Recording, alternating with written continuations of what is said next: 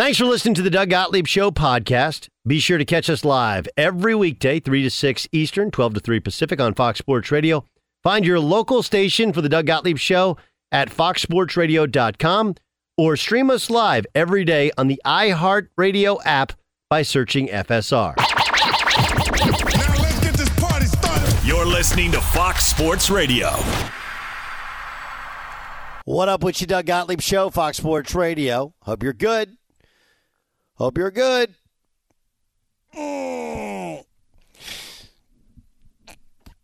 Doug Gottlieb Show, Fox Sports Radio. Check out the latest lines, uh, world of sports at Bet Rivers Sportsbook. Bet Rivers is the trusted name in online sports betting. Got to be 21. Present in Colorado, Illinois, Indiana, or Pennsylvania to play. Gambling problem? Call 1 800 Gambler. Um, did you guys see this uh, mic'd up thing? So Rob Gronkowski needed one more catch to get his million dollar bonus. Here's what it sounded like when Rob's Gronk is uh, mic'd up. Um, he, you know, Gronk had the. I mean, one, he knows he's mic'd up, but two, it was a game which is clear that he's having a, a good time. You know, good times had by all, and you can kind of hear it in his voice. So I thought it was a pretty cool thing. Like there's there's just been some things that that make make these guys make even the Patriots seem a lot more likable. Here's here's Gronk. Go, I need one more. Yeah. If I don't get the seventh catch, I have to go get a real job. All we got to see is Gronkowski get his catch here. What does that mean? Cha-ching. Gronkowski has his catch bonus. Tom, good pass, dog. Yeah, thank you. Thank you, dog.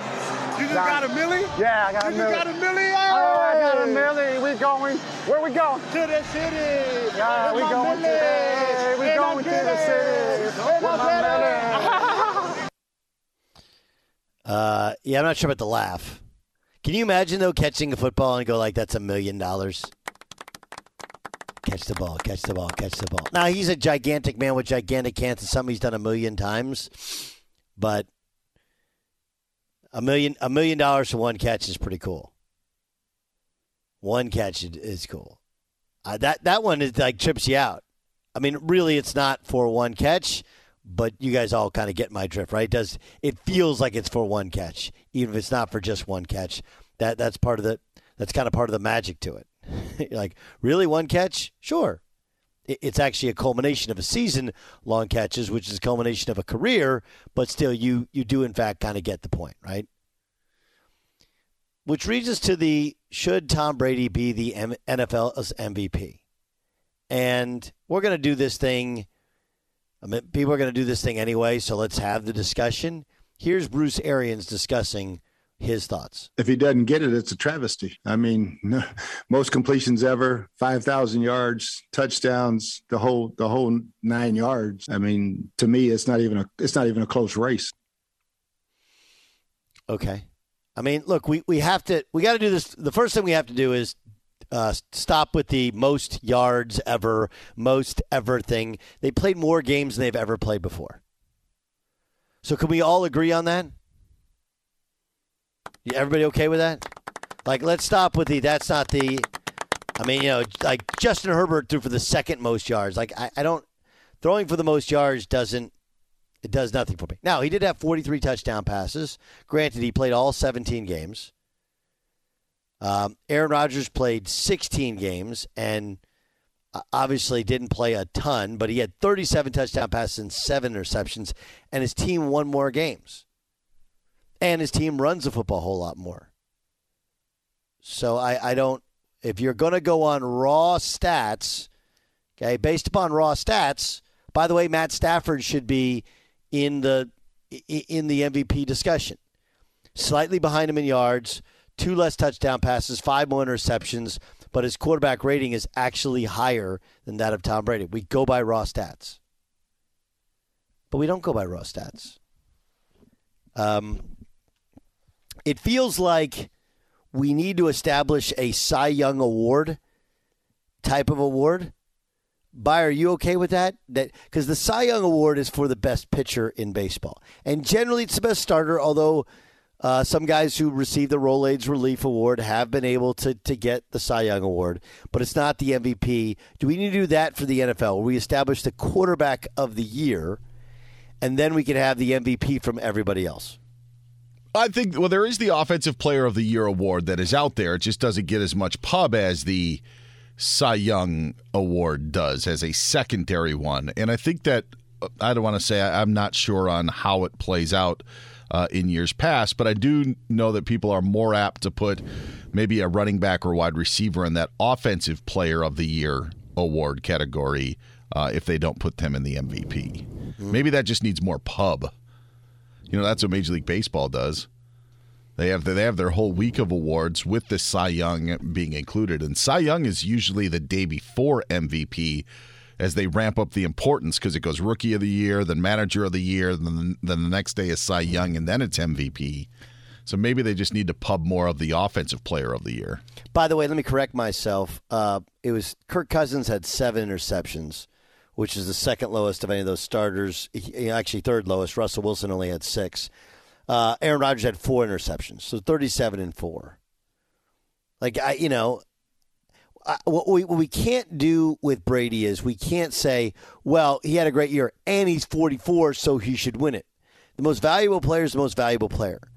I would also tell you that I think a lot of this is the creation of, you know, 24 7 yakety yak TV that we're talking about. We talk about the NBA's MVP way too much, the NFL's MVP way too much.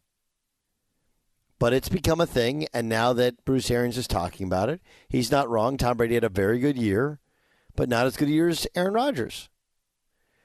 I I would say that the offensive, again, they should have a quarterback only award right? Quarterback only award. Then they should have an offensive player of the year. Then they should have a defensive player of the year. Then they should have the MVP. I think it would give people a greater ability to vote somebody other than a quarterback because it has to be a quarterback now because they touch the ball every every play. So, Doug, in three of the last four years, the uh, Associated Press Offensive Player of the Year has been a non quarterback. It was Derrick Henry last year. It was Michael Thomas of the Saints the year before, then Mahomes in 2018, and then Todd Gurley in 2017. So it's kind of the de facto non-quarterback. Yeah, that's that's the sense that I'm getting. If if there if there is someone who has had a you know great season uh, statistic wise, but just can't get over that quarterback MVP hump that you're talking about, I think that they are put in. Derrick Henry over 2,000 yards last year. Thomas set the uh, receptions mark, I believe, in 2019. Uh, Todd Gurley had that great uh, run, not the year they went to the Super Bowl, but uh, the year prior to that when he was great stats. So this year, I would expect Cooper Kupp and Jonathan Taylor to be in that conversation of the offensive player of the year.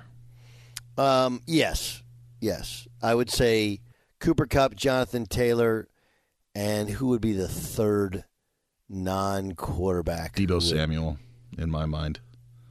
Deebo Samuel thing? Yeah, I, he's yeah he was Oh, he's something, boy. Yeah he was he was second in receiving yards in the NFL when the Niners said you know what we need you to play running back, and so his receiving numbers took a hit, but then he ends up being a running back for them, and I mean when you think about their their success this season, it is very much correlated to what Deebo Samuel did. So if there was a third person I'd put in that conversation, it's Deebo Samuel.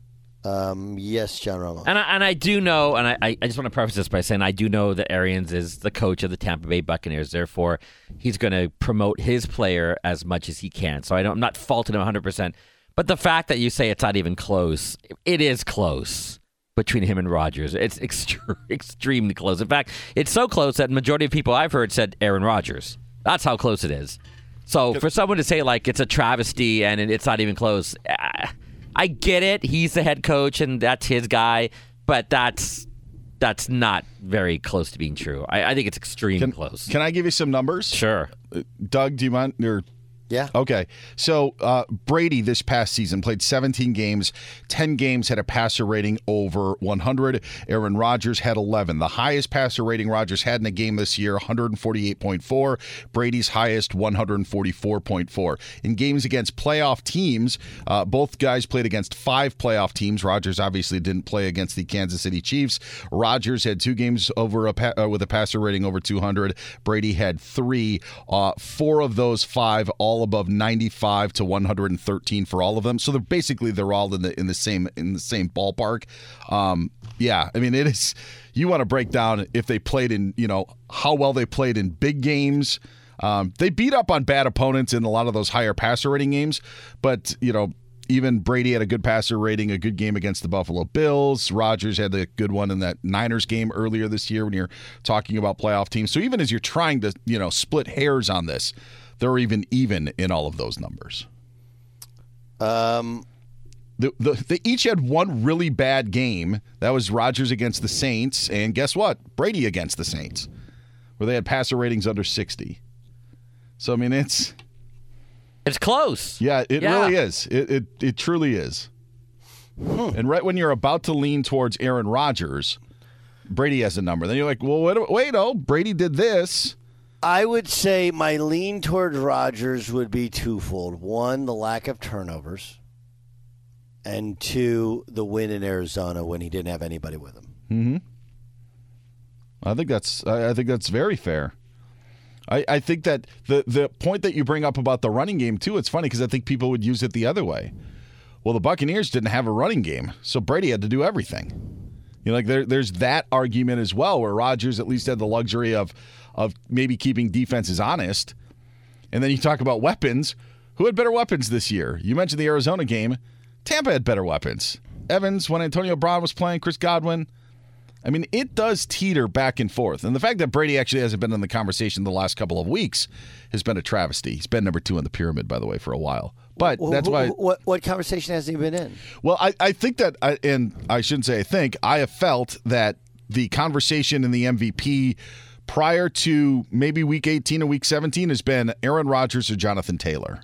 No, I, I Tom Brady is part of it. I, I think. Tom I, I would see, I, I think that Brady's had a, a, a great year, but I, when I would see graphics, it would be Rodgers or Taylor. And I think that because Brady was consistent, you know, throughout the entire year, didn't miss any games, there wasn't as much drama about him. I don't think that people realized how good of a, a year he did have. And then all of a sudden now you end up seeing what he did with the numbers and he comes more to the forefront.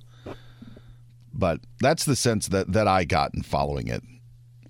Once after that bad game against the Saints, as I think Ross Tucker pointed out, or maybe it was Chris Sims who was on earlier, the uh, it the the tables did turn, but I think that we kind of forgot about Brady considering what was happening with Rodgers. Yeah, I, I, I, I don't think I didn't forget about Brady, and then Brady's touchdown pass in Week 17 after the Antonio Brown deal was amazing, right? Like that's like the part of that story that was incredible was they were losing that game. Antonio Brown implodes.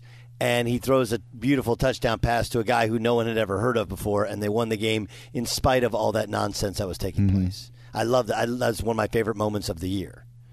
So um, they're both Ro- great. Yeah, Rodgers played in 16 games as we mentioned, and I just I have passer rating numbers that I broke down in front of me.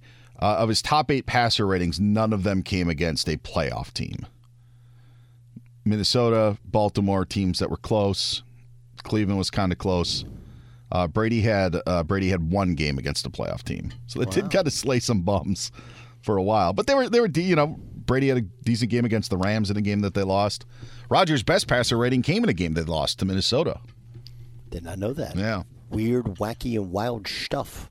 All right, good work there. Um, what about you, Jay Stu? Where where would you lean with the where, where would you lean with the um, uh, MVP? I, I'm rooting for Rodgers, but for more of a personal, like a selfish reason that I know that people will get really upset about it. And I love drama and I like how controversial he is. Brady is just like, nah, boring. But once Rodgers wins it, then that gives us a day of people overreacting to his vax status and all that other stuff I, that he's. I do think that there will be an overcorrection because of the discussion about the the vax. You know, like that, that's just the way people are. is they'll overcorrect. Like, no, no, I voted for him. I, me, I never had a problem with Aaron Rodgers. That was everybody else. Be sure to catch the live edition of the Doug Gottlieb Show weekdays at 3 p.m. Eastern, noon Pacific.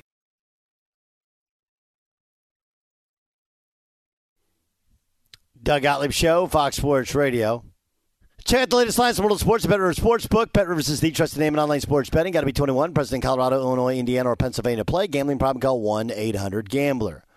Um, apparently, Kyle Shanahan says his players didn't know about the Cowboys-Niners playoff games of the past. When he was asked if his players knew about the catch, that's Montana Dwight Clark, not at all. He was asked if players today know the history via NBC Sports Bay Area. I wish I could say yes, but I mean, some of these players were born in the 2000s. Shanahan said that the three great NFC championship games in the 90s were a major part of his formative years. That was part of my childhood. That was just cool football because everyone knew these three NFC championships. Those three years, those were the Super Bowl. The 42 year old Shanahan said that the generational disconnect with today's players goes beyond football. Every day in the quarterback room, I ask them questions from wedding crashers and stuff, and they don't know what it is sometimes. You'd be very surprised at the difference in some small stuff. Kyle Shanahan getting old, right? That's like radio and TV guy using ca- Caddyshack references. Big hit of the llama, long the flowing robes, waves, right? Yes, uh, y- yes, John Yeah, I know we're short on time. I, just, I never understand this because uh, how do you not know about that? Like you play football, like what? it- You don't. I I wasn't around 1955, but I know the Dodgers won the World Series. Like I know Abraham Lincoln was the president of the United States. I wasn't around in 1860. I mean, come on, man. Learn some history of your sport you're in. What is going on? Like, ah, wh- what happened in 1981? I don't know. Check it out. There's a bunch of books and videos. I, am I am I wrong? I don't understand why. Why is it? It just seems so stupid. Like you're like, I don't know what happened. I don't know about those teams. It was like it was 300 years ago. Um, well, like, look, I mean, I think we're just giving them the benefit of the doubt. Like, ah, they're just kids. Like, come on, man. I mean, learn some history of sports. You I- play I- in the sport for God's sake. I generally agree, okay, but how kids. I told people this story all the time, which is my son Hayes, his first uh, flag football game. You know, he's 12 now, so it was seven years ago. And he was crying at the end of the game. And why was he crying? He was crying because uh, there, were, were no spectacular plays, right? They all watch YouTube. Now, I will t- say that Hayes knows some of the historic moments from greatest catches of all time, greatest plays of all time. That's what he grew up watching, not the actual games, whatever. He doesn't watch games anymore. He watches h- highlights and things come to their phone. Um, I'd like to say I agree with you, John, but it's really hard. I mean, also, I don't believe that most, okay, most kids growing up they're not necessarily NFL fans. You know, I mean, it, it's all very regional. Like, if a kid grew up in San Francisco, he'd probably know more about San Francisco 49ers history. But a lot of them aren't NFL fans. Like, I, I'm a unique guy for a college athlete because I did know everything that was going on in college. Uh, lots of guys knew the pros back, kind of back then. But when you're when you're in your sport, you don't have you actually uh, football is a little different because the days are different. Like in terms of basketball, I, I can tell you that like when you're playing basketball as a kid, remember like my son for example. So if he plays sports, club sports on a weekend, he doesn't watch TV all weekend. New Year's Day or uh, and January second was uh, those are like two of the best days of my life. I kid you not. Yes. And he had and my son had COVID. My son had COVID. We didn't know it. We thought he had it. We couldn't get any tests. So on the second at night, he, he had some symptoms, but it was because he could he had nothing he could do, and so we sat there and we watched all of those games on New Year's Day. We watched the Oklahoma State game all the way like through that all those bowl games, and they were on. And the college games he watched some. The NFL games we watched a ton of. Watched all of them. And if you remember that whole week leading up, because he had the postponed games, it was like wall to wall football. We watched so much football, but that that's the exception, not the norm. Yes, football is on more now than it used to be. Go back to that time. I mean, the catch is what year? 1985? 81. 81. 82. 81. yeah, I, 81, 82. Yeah. I know the catch. I'm, I'd be lying if I told you I knew the details of it, other than was that third or fourth down? I don't know what down it was. I just know that Joe Montana hit Clark in the end zone and they won they won the NFC championship. So I'm just saying so- I'm just saying that I think the I mean, players should should at least they should have an idea of like you playing for the 49ers, like you should have an idea of like the history of like a Cowboys 49ers series. I'm not saying you have to know every play of, of the every game, but just to be like, I don't know what happened. Like what? I, I, I agree with you, but remember that's part of what we've taken from sports when guys are bopping from team to team to team. Valid point. What I hear, Jay, Jason? Do you have breaking news? Is that right? Oh, let's get to Dan Beyer and find out what else is going on. Breaking news from Fox Sports. Doug, Ian Rapoport of the NFL Network is reporting that the New York Giants have fired head coach Joe Judge. Reports earlier today said that the decision to fire Judge or keep Judge could be lasting over the next couple of weeks, but instead, it reportedly was done today. Joe Judge reportedly out as the head coach of the New York Giants. We'll get to more into that coming up in a little bit. Tell you what else is happening around the NFL. Giants now will be looking for a head coach, just like the Chicago Bears, who are set to interview former Dolphins head coach Brian Flores and former Eagles head coach Doug Pederson. David Culley still has a job as the Texans head coach. The Athletic says a decision on his future could drag out to the end of this week. Browns GM Andrew Berry says the team expects Baker Mayfield to be the team's starting quarterback in 2022. Cardinals defensive end J.J. Watt could practice Thursday as the team hopes he plays Monday against the Rams. The Toronto Maple Leafs take on the Vegas Golden Knights at 10 o'clock Eastern Time in our Discover Card Key matchup brought to you by Discover. Real credit card questions require real people, someone who understands your issues and works to resolve them with you. That's why Discover offers helpful U.S. based representatives available 24 7. Discover exceptionally common sense. Doug, back to you.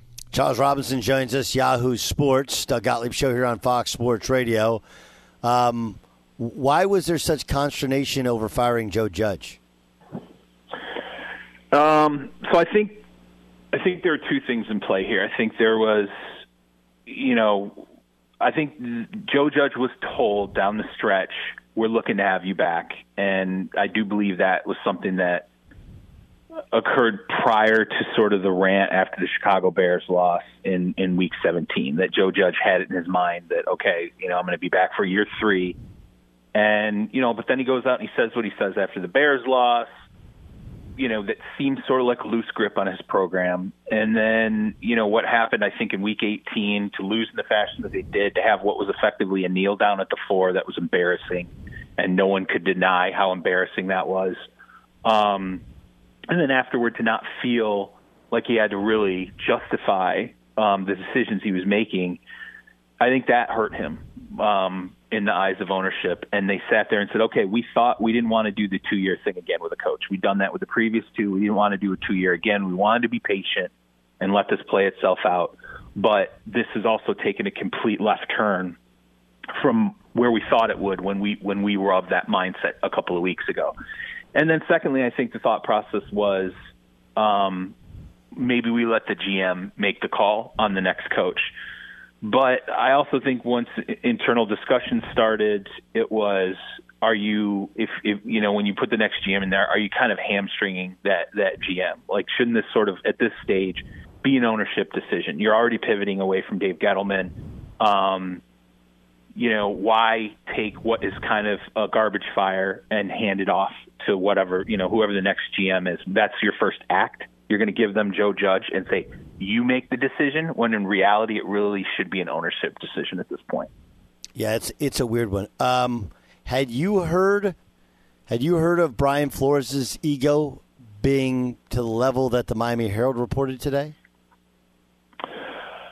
Um, okay, so here here's here's the deal with Flores. There's going to be two narratives that that come out here, and I knew that was going to be the case when he was fired.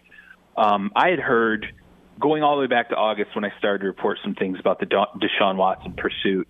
I had someone reach out and said, "Hey, look, you need to understand um, that not everybody in the building's on the same page. That Brian Flores very much is, is leaning into this Deshaun Watson thing, and there's some not hand wringing, but some people who want to handle this a little more patiently inside the organization. So that was the first time where I was like, huh, like, okay, it sounds like maybe he and Chris Grier aren't necessarily um, completely lined, or at least they're not reaching the finish line at the same time.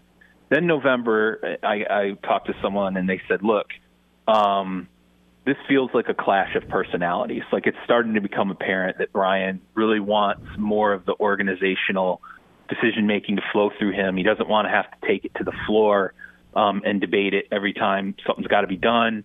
And um, you know, it it was it started to be described to me in terms of, and, and this is always going to sound negative, but it's just about mentality. The way Bill O'Brien wanted things to run in Houston when he was sure. having problems with Rick Smith.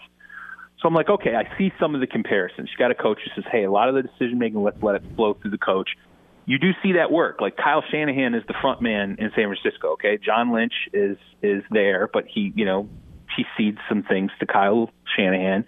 It's the same in, with the Rams. You know, Les Snead cedes some things to Sean McVay. It does work in other places. Um, but it, it was, I don't think it was going to work in Miami because you had the coach and GM had very different personalities. Flores was very blunt, very forward, very aggressive, Grier's a little more reserved, laid back, um, a little more patient, and and it became this clash of styles. Well, after he was fired, someone reached out to me and they were just like, "Hey, you know, there's going to be this idea where Flores is going to distance himself from some of the decisions that were made, or you know, things that came down the pipeline with Tua and and how Tua was looked at in the organization." But you know, um, Brian Flores was at one point on board with Tua um, as much as anyone else in the building, and don't let this start to separate itself. I, right then, I was like, okay, here we go. Like this is where it's going to start to get spun inside the organization. It's going to be like, you know, Flores was overbearing or boorish or forceful. It's going to sound like when Jim Harbaugh was coming out of um, San Francisco, you heard a lot of the same things. Burns people out, um, pushes people to the max. He doesn't know how to manage relationships. All these things and I'm sure there's going to be a counter narrative, which is like people just were not willing to make the tough decisions in terms of the personnel department and, and sometimes even at ownership to get that uh, team around the bend. So it's going to be a, a, split. You you decide who you want to line up with um, at this point. But what's clear is it was definitely a clash of personalities that was not going to work, and I truly believe it was probably the right decision to make now rather than have this turn into the sort of open warfare of Rick Smith versus uh, Bill O'Brien that happened in Houston. You tell me if I'm wrong, okay? But this is, by my estimation, the problem with almost all of the Patriots guys. Almost all of them, right? And you wonder why they haven't succeeded is because what they have learned, what they have watched is this is how Bill Belichick's able to operate. But what they fail to realize is, like Bill Belichick, it's been – over 20 years in the making this sort of control.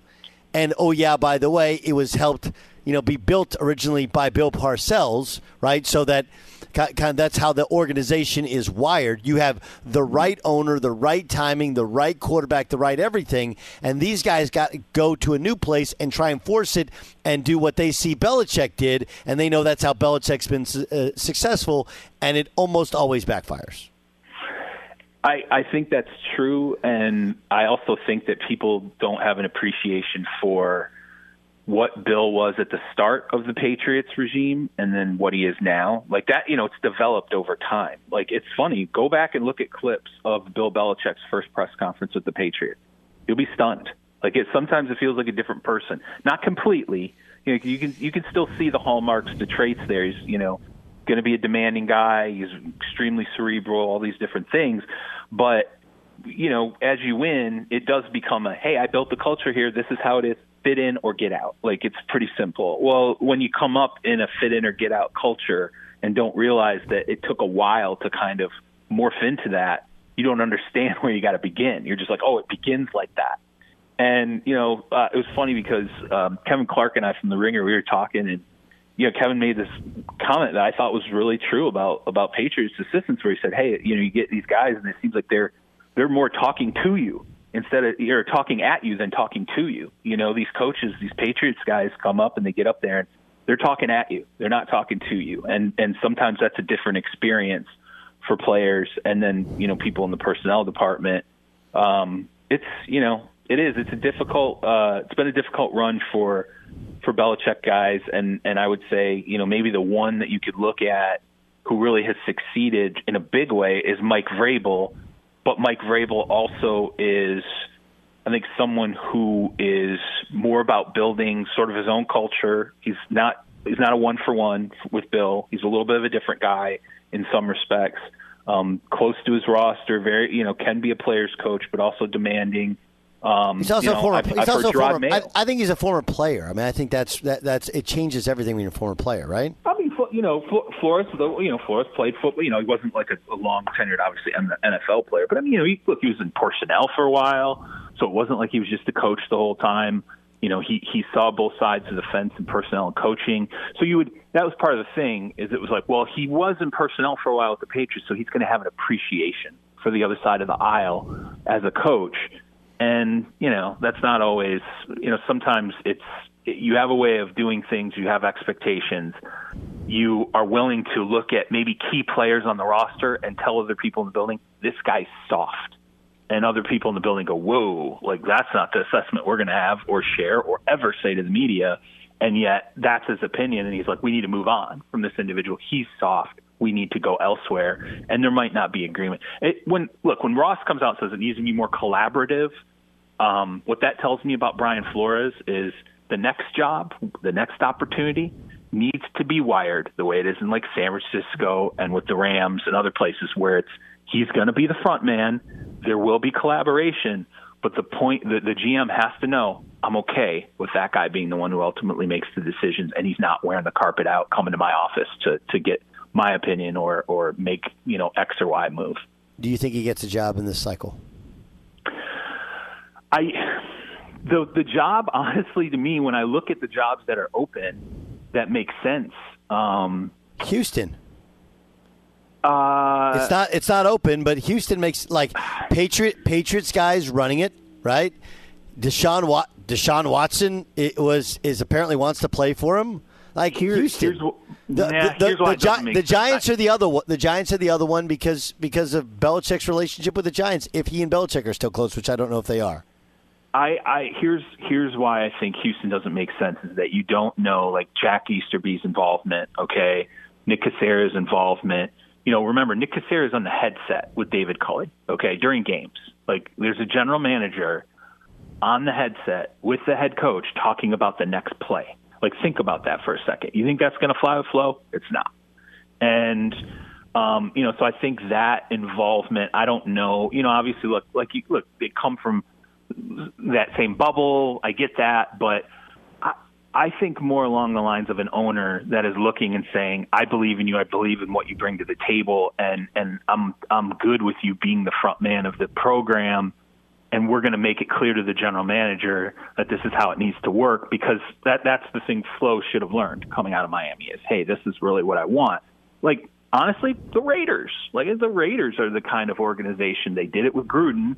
Um, you know, Mike Mayock was taking a back seat to John in many respects there, at least in some respects. And I think Mark Davis is okay letting a coach that, but I think Mark Davis wants Jim Harbaugh. So, you know, the Giants, I don't know. I don't know yet with the Giants. I have to find out what the dynamic, you know, what is the dynamic they everything with flow is going to depend depend on what is the dynamic the owner wants the the GM to have with the head coach. If they're going to be equal partners and this is all just one big equal partnership, that's bad news. I think the GM has to be slightly drawn back behind Flo a little bit and let Flo lead where the decision making and the culture and, and even some of the personnel is going. Hmm. hmm. Uh, l- last thing, we, we, we both I know got to got to run. Charles Robinson, Yahoo Sports. Check out his uh, Yahoo Sports NFL podcast as well. Um, I, I I'm I'm just I'm not surprised, but the Browns gave the vote of confidence twice over, general manager and coach to Baker Mayfield. Does that mean anything in the grand scheme of things?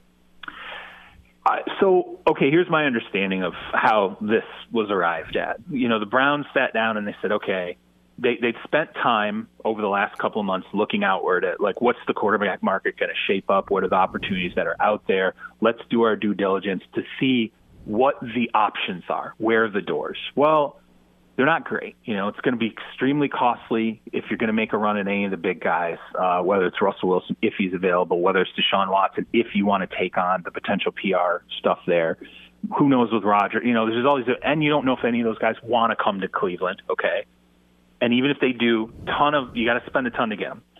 Then the second tier options are all who knows? Like, are any of these guys really any better than Baker? Do we know that? So what they did was they flipped on the tape from 2020. Said, let's watch what went right with this guy.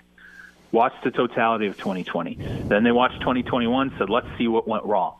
And they, I think what happened was when they sat down, they were honest with themselves. And they said, you know what? some of this was Baker's fault. It wasn't all injury. Some of it was injury. Some of it was Baker. Some of it was the scheme. Some of it was the players around him. Maybe this is more of a collective issue than we really initially might have thought it was when we were in the worst of it. I think they just assessed the situation and they said there is no better option clearly than the guy who we were very, very happy with coming out of 2020 and we just want to cast that aside, um, you know, because of what happened in 2021 when we don't know that there's anyone else we're going to be able to bring in that's going to be any better. So it makes some sense, honestly. Once I was able to understand how they arrived at the decision and going back to 2020, comparing the two seasons and getting a feel for who was sort of at fault for everything and seeing how it was a little more shared than I think they realized. And they yielded. When they looked at him pre injury, he was doing some things they were pretty happy with, and that changed. Hmm. Charles Robinson. Charles, great stuff, man. Thanks so much for joining us. Look forward to the next pod. Let's talk next week. Absolutely. Thanks for having me, brother. Fox Sports Radio has the best sports talk lineup in the nation. Catch all of our shows at foxsportsradio.com. And within the iHeartRadio app, search FSR to listen live. Doug Gottlieb Show, Fox Sports Radio. Crazy day. Let's get to the press. The press. Better Sportsbook, the most trusted name in online sports betting. Go to BetRivers Sportsbook at BetRivers.com. You got to be in Colorado, Illinois, Indiana, Pennsylvania to play game. Problem code 1 800 Gambler. Dan Beyer, what do you got? Beyer. Doug, the big news, the breaking news. Joe Judge fired by the Giants. In a statement, Giants co-owner John Mara said, quote, I said before the season started, I wanted to feel good about the direction we were headed when we played our last game of the season. Unfortunately, I cannot make that statement, end quote. I, I don't think it was. It's more a surprise that he hadn't already been fired. Uh, yeah, I like the energy and the passion, but, I mean, that thing was just a disaster this year. Time to start over. Last night's TV ratings for the national championship game between Georgia and Alabama, the low, second lowest in the college football playoff era. Outside of last year, it's the lowest rated national championship game since 2005, according to Sports Business Journal. It's becoming NASCAR. You got to get some teams from the Midwest, Texas, and of course, uh, California would really help. And finally, Action Network says Fanatics sold more Georgia National Champions merchandise overnight than the previous 30 day record set by Alabama following last season's national they title. hadn't won in nine, since 1980, right? There's a lot of Georgia Bulldog fans. They, you know, even my, my ex producer, Adam Klug, congratulations to the Kluger. You got one more? No, that's it, Doug. That's it. Hey, get out there and press. That was the press. Speaking of Alabama, I'll be on the call of Alab- Alabama versus uh, Auburn. I think we're done with the firings as of now, right? Now we start the hiring season. Now we start the hiring season. All right, we'll get you ready plus for the playoffs and more reaction upcoming tomorrow on the Doug Gottlieb Show on Fox Sports Radio.